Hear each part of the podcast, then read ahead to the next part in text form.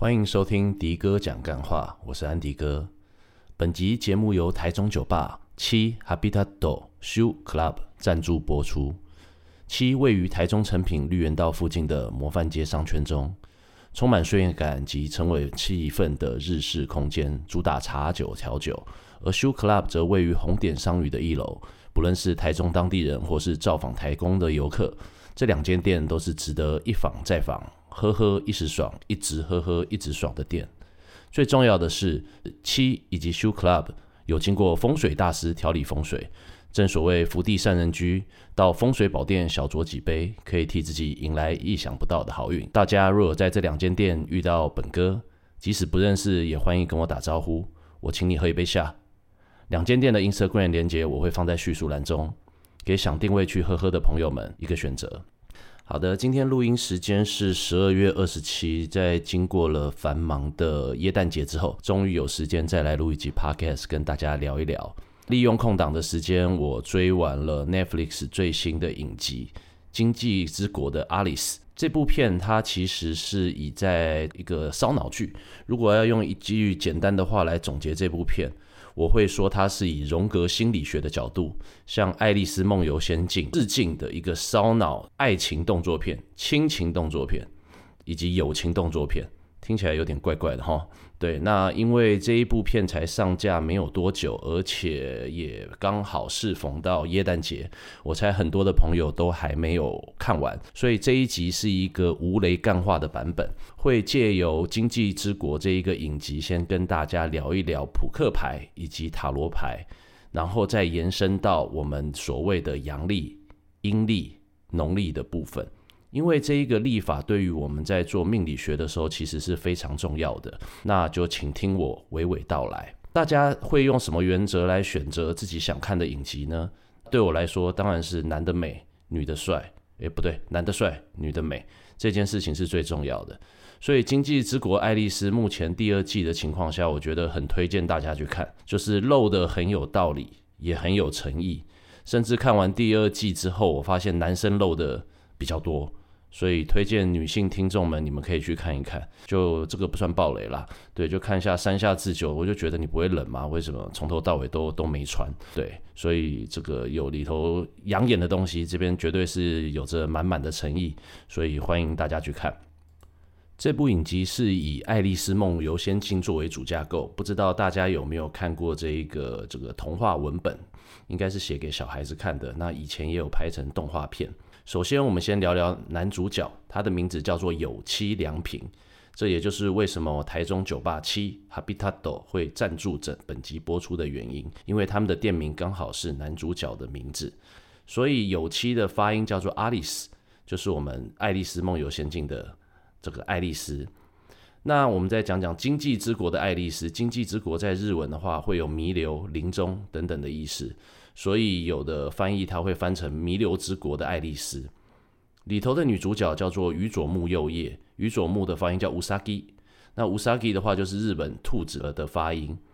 它其实日本文化中，它其实承袭了很多东方命理的元素，例如说我们的十二地支，它其实就是用动物，例如说牛年，他们就叫做乌西，那拖拉拖拉那就是虎，那就是虎年。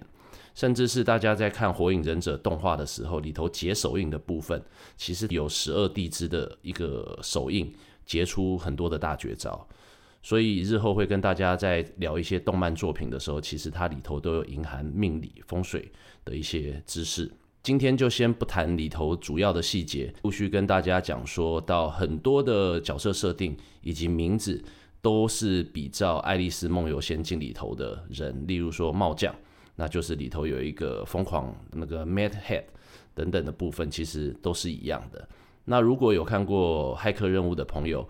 也可以想回想一下第一集，就 Neo 碰到 Trinity 之前，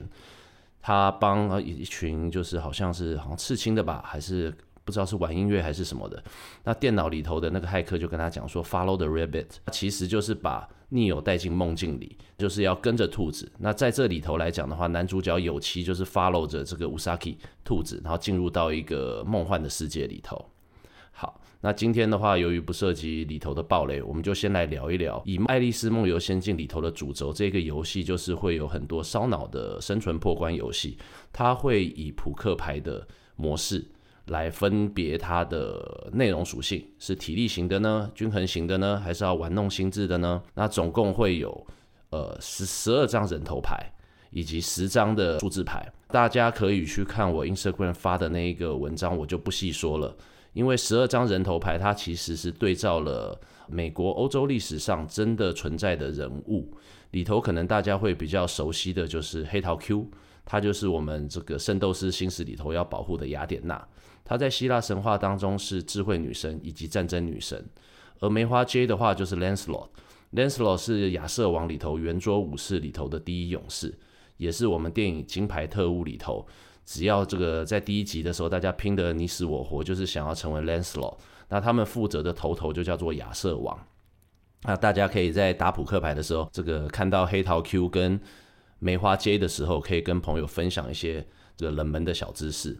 那我们再继续来讲一下说，其实扑克牌它是塔罗牌的一个分支。呃，有学习塔罗牌的人应该都知道，塔罗牌有七十八张。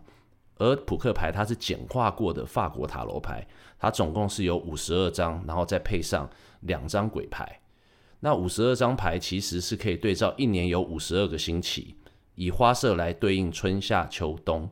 每个花色有十三张牌。如果你把这十三场张牌的牌面全部加起来的时候，它的总总数会是九十一，也就是代表每一个季节的天数，它会有九十一天。所以四个花色全部的牌面加起来的话，会有三百六十四天。那我们配合到了鬼牌，因为不是每一年都会有闰闰日，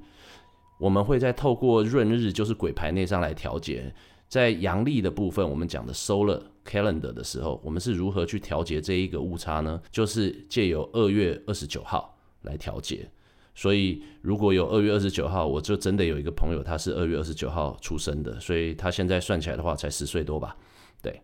好的，那我们了解了扑克牌，它其实跟我们时间以及历史有关之后，我们再来进一步跟大家分析以及分享我们的阳历、阴历以及我们的农林历的差异。首先，你一定没有听过，呃，外国人有在讲农民历这件事情。我们先来分析所谓的阳历，就是对照太阳运行黄道一周的时间，我们会称为回归年或是太阳年。一个回归年，也就是太阳年的时间，它是三百六十五天又五个小时四十八分四十六秒。也就是说，你把这一个五乘以四，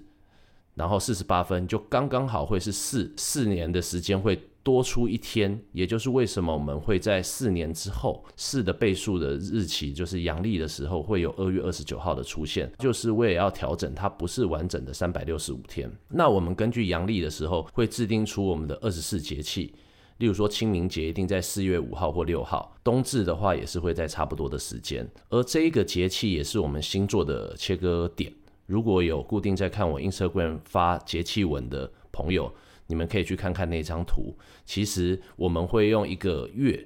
的第二个节气作为星座的交叉点。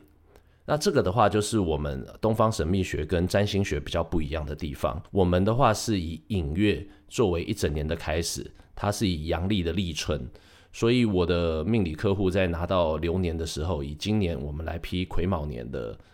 流年的时候，我的开始端都会以二二零二三年的二月五日开始，因为那一天开始交了立春节气之后，我们才正式进入癸卯年。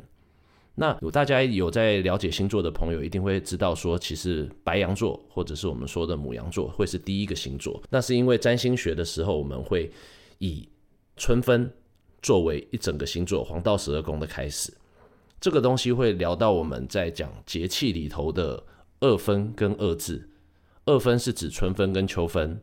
二至是指冬至跟夏至。在所谓有个分的节气的时候，这个时候太阳会直射赤道，所以昼夜是等长的。而夏至的话，则是最热的顶点，因为它从这一天夏至之后，它的阴气会渐渐长，也就是在夏至这一天是。白天白昼最长，夜最短的一天。同理可证，我们到冬至之后，它就是日照最短、但是夜晚是最长的一天。所以，我们目前已经过刚过完冬至，所以从现在开始的时候，你就会发现，诶，随着一天一天过去的时候，诶，太阳下山的时间会渐渐的往后延。那这个是我们根据阳历推估而来的。那接下来我们就来讲讲阴历。在阴历的话，我们在英文来说会是 Moon Calendar。那顾名思义，它就是对照月亮绕行地球一周作为一个历月。那一年会有十二个历月的历法。我会固定在这个农历的一月跟十五号会发一个新月跟呃满月祈福，这个也是占星学的一个部分。那为什么我们还会有所谓的农民历呢？因为我们刚才提到了，以阳历来说，一年是三百六十五天又五个小时多，但是阴历的部分的话，它其实大月是三十天，小月是二十九天，所以加总起来一年。呃，以阴历来说的话是三百五十四天左右，中间就会差了十一天。那我们就要来讲到农历这个闰月的部分，因为阳历它只需要用一天来调节，所以会用二月二十九跟二月二十八的差异来调节。但是阴历的时候，它一年差了十一天，所以它就没有办法用闰日来调节。那我们讲到一年有差了十一天，所以。在农历的话，有十九年七闰这一个方法，那它的原因会是什么呢？因为我们如果把十一乘以十九，等于两百零九天，近似于两百一十天，所以我们以算法的时候，即一个闰月是三十天，乘以七之后，刚好会等于两百一。于是我们有了十九年七闰月的方法，来使阳历跟阴历得到平衡。你们可以看看朋友，如果他是十九，我们现在讲的是呃足岁，而不是虚岁。当你是十九的倍数的时候，十九岁生日出生的那一天的生日就是零岁，再来三十八岁，再来五十七岁的时候，你会发现很巧的，你的农历跟国历生日都是同一天。这个就是十九年七闰的概念。那你们会觉得很奇怪，所以大家讲农民历，农民历，我们农历生日是几号？其实它并不代表完全的阴历的这个部分。那外国人为什么没有农民历呢？那是因为他们过的是耶诞节跟